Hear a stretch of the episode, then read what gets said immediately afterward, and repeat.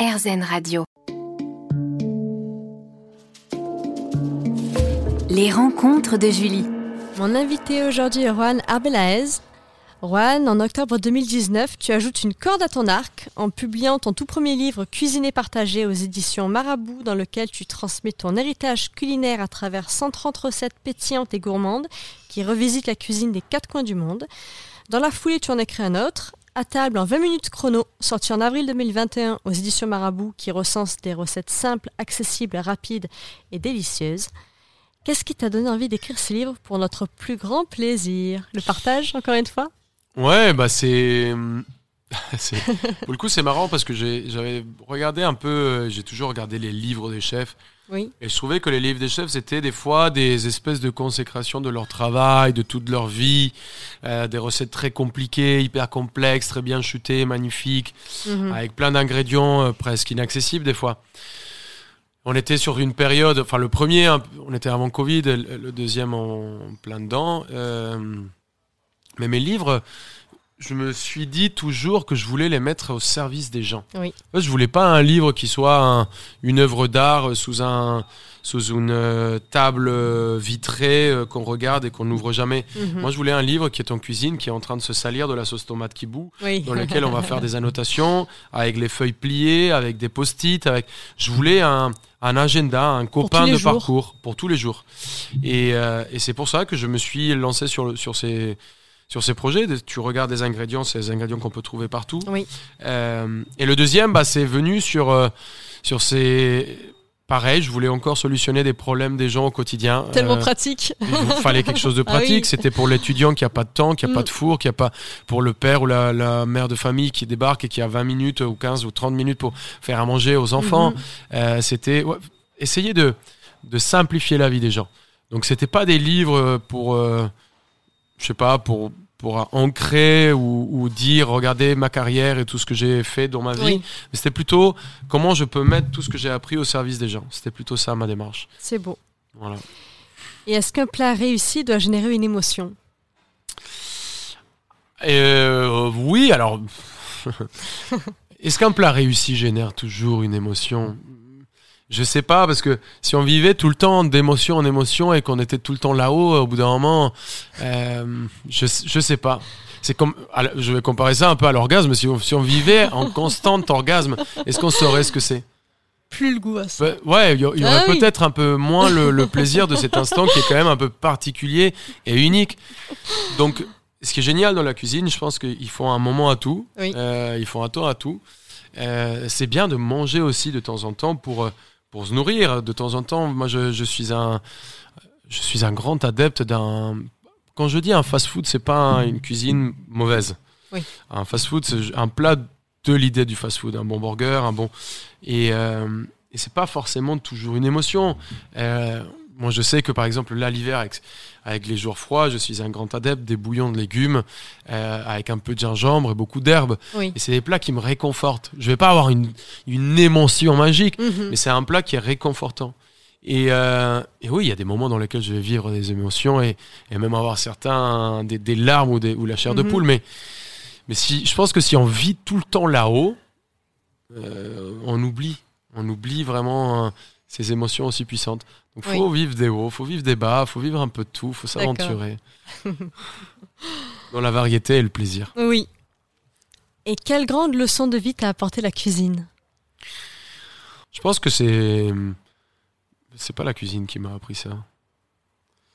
J'allais dire le partage, mais c'est pas vraiment ça. Je, je l'avais déjà, ma mère me l'avait instruit. Oui. Je viens d'une famille nombreuse dans laquelle on a on a toujours été élevé à partager, donc je dirais pas. Non, je pense que la cuisine m'a peut-être une, une ouverture d'esprit. Mhm.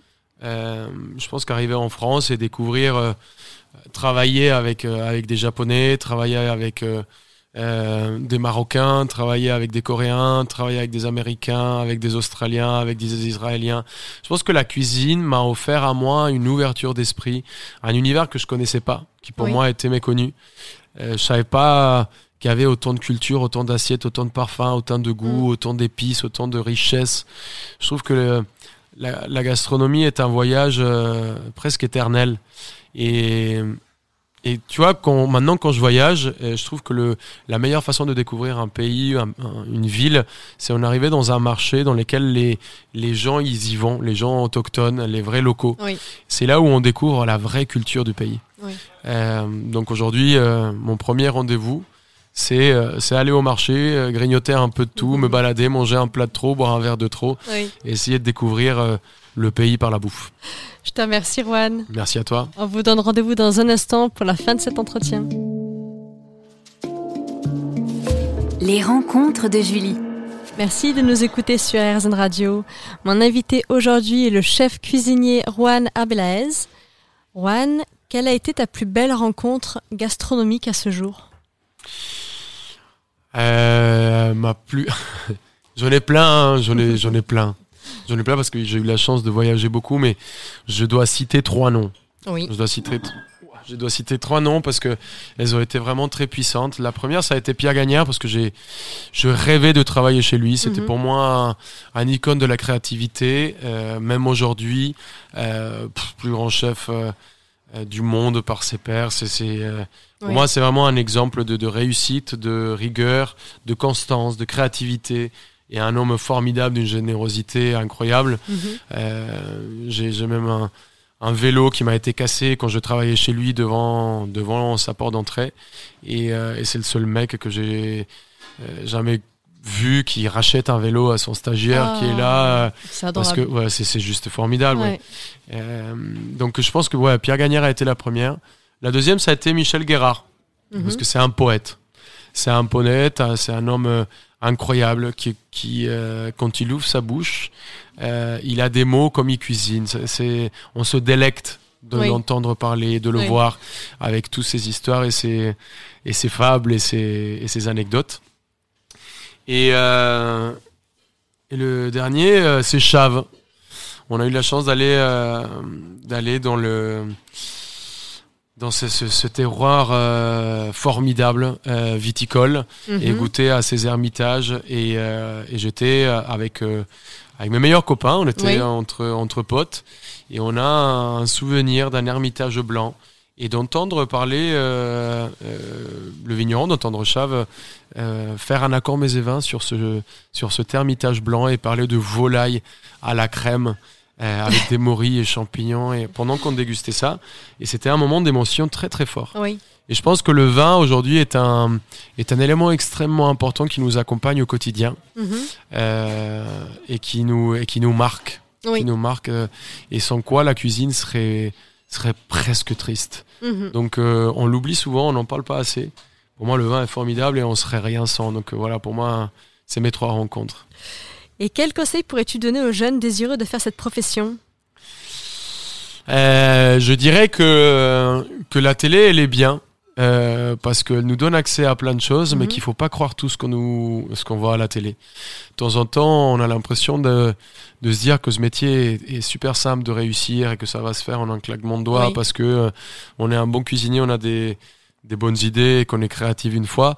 Mais le problème de ce métier, c'est qu'il faut être bon tous les jours. Mhm. Donc euh, c'est pas un métier qui est simple, mais c'est un métier qui est passionnant. On se réveille tous les jours. euh, euh, moi j'ai de la chance de m'aimer tellement ce métier que je me réveille pas forcément pour aller travailler. Donc ça, ça m'a beaucoup aidé. Oui. Mais mais si je devais donner un conseil, c'est que c'est c'est que c'est un métier dur et qu'il faut pas lâcher et qu'il faut l'aimer. Il faut Mhm. l'aimer, il faut et il faut tout donner pour parce que c'est un métier incroyable. Il faut être curieux. Oui. Et jamais, jamais, jamais. Tu sais, on, on finit par la fin, par le, on, on finit par le début. Il faut jamais oublier cet enfant euh, qu'il y a en nous. Oui. Il faut garder cette disais. innocence culinaire. Oui. Et euh, très transparent avec ta communauté sur les réseaux sociaux, tu n'hésites pas aussi à communiquer sur des sujets qui te tiennent à cœur, notamment tes engagements pour des associations. Est-ce que tu peux nous parler de ton engagement associatif?